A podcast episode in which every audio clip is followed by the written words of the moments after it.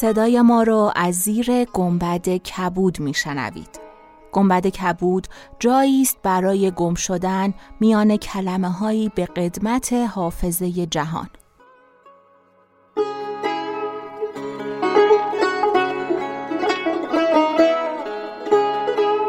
سلام من شقایق جهرومی و دوستانم شما را به زیافت نور و کلمه دعوت می‌کنیم به قسمت 21 گنبد کبود گوش می‌کنید.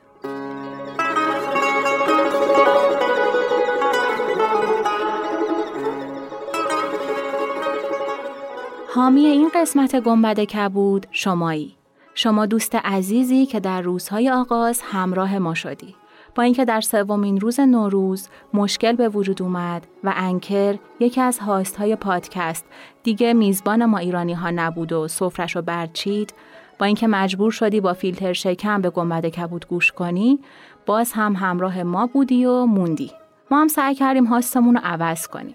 حالا اگه ما رو از کست باکس میشنوی و مشکل پخش داری هنوزم مجبوری از فیلتر شکن استفاده کنی ما دو تا راهکار بلدیم که اولیش اینه که کست باکس تو پاک کنی مراحلش رو در highlight های story page گنبد کبود به نشانی گنبد dot کبود برات آماده کردیم.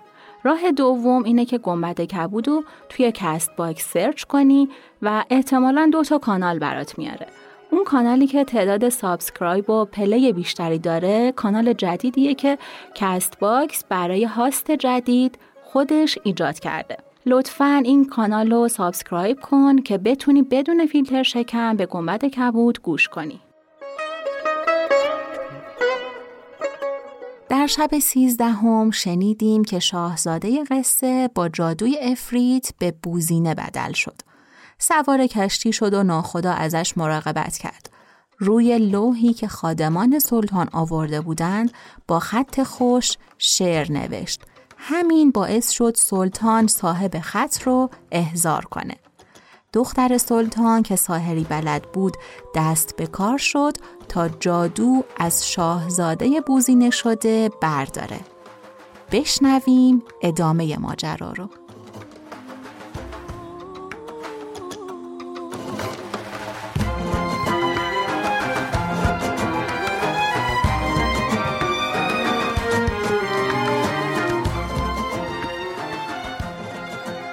چون شب چهاردهم برآمد شهرزاد گفت ای ملک جوانبخت آن گدای یک چشم گفت ای خاتون چون دختر ملک با کار دایره کشید تلسماتی بر آن نوشت و فسونی چند بخواند.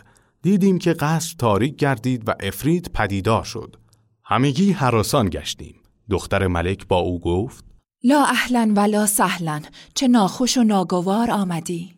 افریت به صورت شیری پاسخ داد که ای خیانتکار چگونه فراموش کردی و پیمان بشکستی؟ آخر من و تو پیمان بربسته بودیم که هیچ یک دیگری را نیازاریم. حال که تو خلاف کردی آماده باش! پس دهان باز کرده مانند شیر بغرید دختر موی از گیسوان فرو گرفته فسونی بر او دمید. در حال شمشیر برنده شد و شیر را دو نیمه کرد. سر شیر به صورت کجدو شد دختر مار بزرگی گردید. با هم درآویختند پس از آن کجدم به صورت عقابی شد. دختر به صورت کرکس برآمد. زمانی بجنگیدند. افرید گربه ای شد سیاه. دختر به صورت گرگ برآمد. افرید اناری شد و بر هوا بلند گشت و بر زمین آمد. بشکست و دانه های آن بپاشید. زمین قصر از دانه نار پر شد. در حال دختر خروسی گردید و دانه ها را برچید دانه ای از آن به سوی حوز رفت. خروس خروشی برآورده بال و پر همی زد و به منقار خود اشارت همی کرد. ما قصد او را نمی‌دانستیم تا اینکه آن یک دانه را بدید. خواست که او را نیز برو باید دانه به حوز اندر افتاده ماهی شد. دختر خیشتن در آب افکنده نهنگ گردید. با هم در آویختند و فریاد کردند تا افرید به در آمده شعله آتشی شد و از دهان و چشمان و بینی او آتش فرو میریخت دختر نیز خرمن آتشی گرد ما از بیم خواستیم که خود را به حوز درف کنیم پس آنها با هم درآویختند و آتش به یکدیگر همی افشاندند و شراره ایشان به ما می رسید. ولی شراره دختر بیازار بود. پس شرری از افرید به یک چشم من برآمده. چشم من نابینا شد. شرری به ملک برآمده زنختانش بسوخت و دندانهایش فرو ریخت و شراره دیگر به سینه خاج سرای برآمده. در حال بمرد. ما به هلاک خیش تن در دادیم و به تشویش اندر بودیم که گوینده گفت خزله من کفر به دین سید البشر. کسی که به دین سرور آدمیان کفر ورزد خار گردد. دیدیم که دختر ملک از میان آتش به در آمده افریت مشتی خاکستر گردید. پس از آن دختر پیش من آمد و آب خواسته فسونی بر آن دمید و بر من بپاشید. به صورت نخست برآمدم ولی یک چشم نداشتم. پس دختر گفت ای پدر من نیز بخواهم مرد. اگر آن یک دانه انار را پیش از آن که به حوزن در افتد رو بوده بودم جان در می بردم ولکن از آن قفلت کردم. از حکم تقدیر گریزی نباشد چون غذا آید طبیب ابله شود دختر به گفتگو اندر بود که شرری به سینهش برآمد و بسوخت و در حال مشتی خاکستر شد همگی به حیرت درماندند و من با خود می گفتم که کاش من می سوختم و چون این زیبا سنمی را که با من این همه نیکویی کرد بدینسان نمی دیدم. چون ملک دختر خود را در آن حال بدید جامه بر تن بدرید. زنان و کنیزان گریان شدند و ناله و خروش از همگان بلند شد و هفت روز به ماتم بنشستیم. پس از آن ملک خاکستر افرید برباد داد و بر سر خاکستر دختر قبه ای ساخت و همه روزه به قبه اندر شده همی گریست تا اینکه ملک را بیماری سخت روی داد. پس از یک ماه بهبودی پدید آمد. مرا پیش خود خوانده گفت کاش روی نامبارک تو را ندیده بودم که مرا بدین روز نشاندی و سبب هلاک دختر من شدی. الحال از این شهر بیرون شو. من به گرمابه رفته زنخ تراشیده و از شهر بیرون شدم و نمی‌دانستم که به کدام سوی روم. در کار خیش حیران و سرگردان بودم و به مهنتهایی که روی داده بود همی گریستم و این ابیات همی خواندم. فریاد من از این فلک آینه کردار کاینه بخت من از او دارد زنگار. آسیمه شدم هیچ ندانم چه کنم من. عاجز شدم و کردم بر عجز خود اقرار. از گنبد دوار چنین خیره بمانم بس کس که چنین خیره شد از گنبد دوار.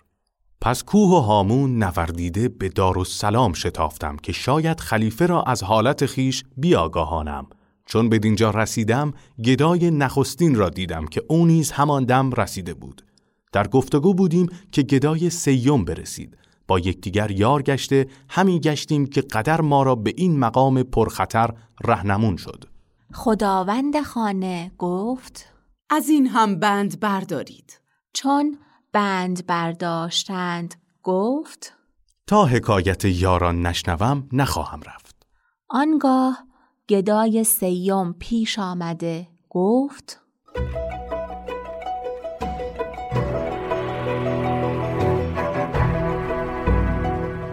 حکایت گدای سوم.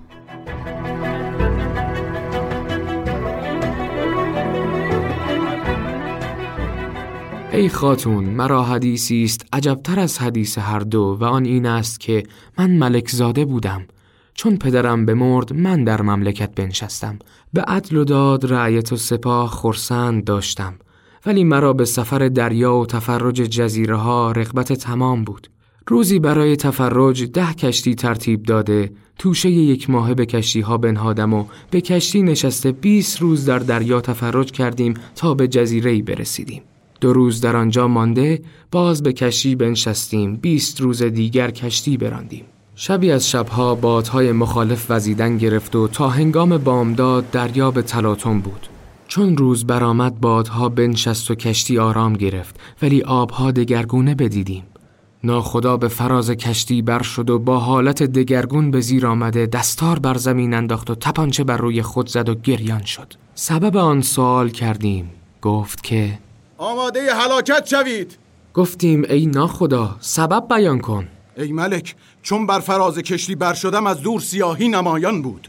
گاهی سیاه و گاهی سپید می نمود. من دانستم که آن کوه مغناطیس است و یازده روز است که کشتی به بیراه آمده. کشتی ما دیگر ره به سلامت نخواهد برد و هنگام بامداد به کوه مغناطیس خواهیم رسید و آن کوه کشتی را به سوی خیش کشد و آنچه که میخ آهنی بر کشتی اندر است از کشتی بپراکند و بر کوه بچسبد. و ای ملک بر فراز کوه قبه است مسین و بر فراز قبه صورتی بر اسب مسین سوار است و نیزه مسینه در کف دارد.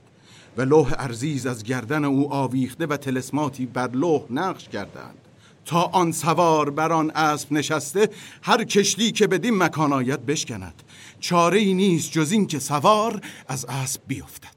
چون ناخدا این سخنان گفت گریان گشتیم و تن به هلاکت سپردیم. چون بامداد شد به کوه برسیدیم.